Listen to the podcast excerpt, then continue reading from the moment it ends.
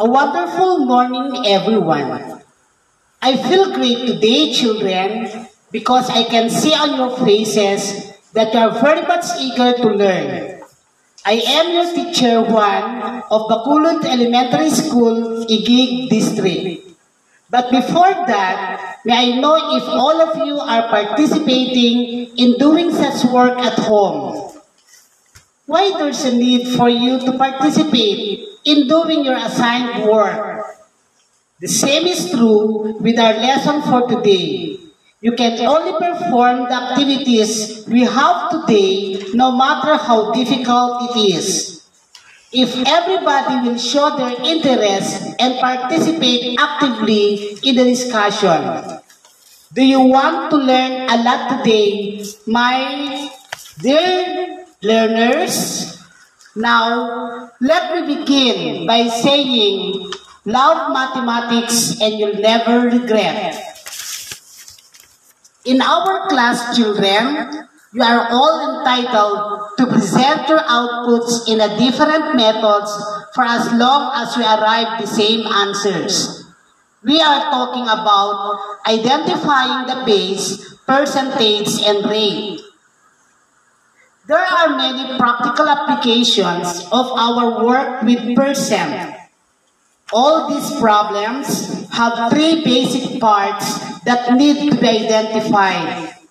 Let's look at some definitions that will help with that process. Percentage, a part, portion, or share of the base. It is always without a percent sign and is either before or after the word is. Rate defines how much or what part of the portion of the base is either a fraction or accomplished by a percent sign. Base, the total value of something or the whole thing. It is found after the word of and the variable without a percent sign. Now, identify the base rate, and percentage in the problems. Zari ate six out of the eight slices of the chocolate cake. This means she ate 75% of the chocolate cake. P is equal to 6. R is equal to 75%. B is equal to 8. For number two, in a math class of 35 pupils, 7 receive a grade of 97. What percent of the class receive a grade of 97?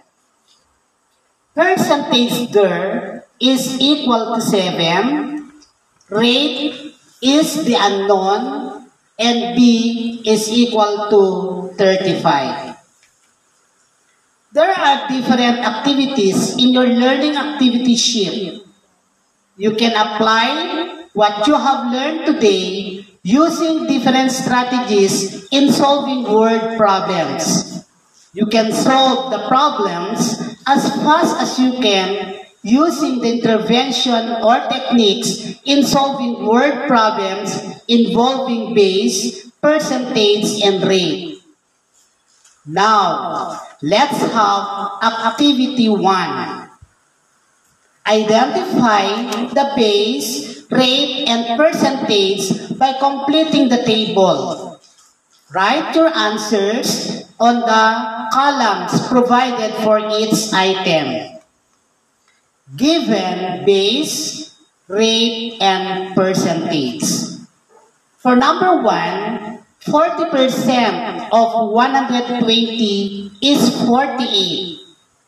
Now, you have to identify what is the base in the problem, what is the rate in the problem, and what is the percentage in the problem. For number two, 80% of 80 is 48. So you have to fill up the table what is base, what is rate, and what is percentage. Number three question, 50% of 72 is 36. Number four, 50% of 24 is 12.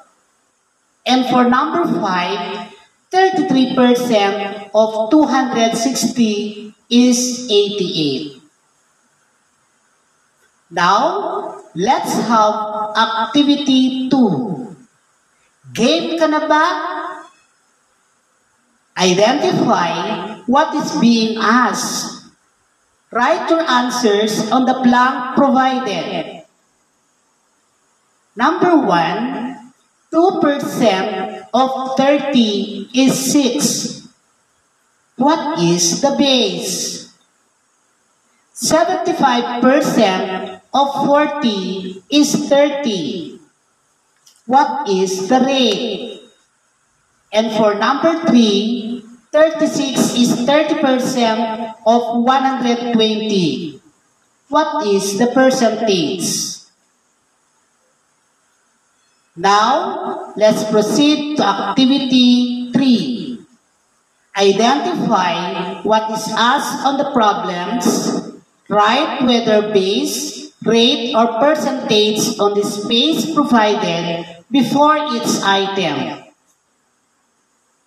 For number one, Carlos Alfonso got 80% in his math test. This is equivalent to a score of 32 correct answers. What is the total number of items in the math test? For number two, our class of 56 pupils had a field trip to Ocean Park.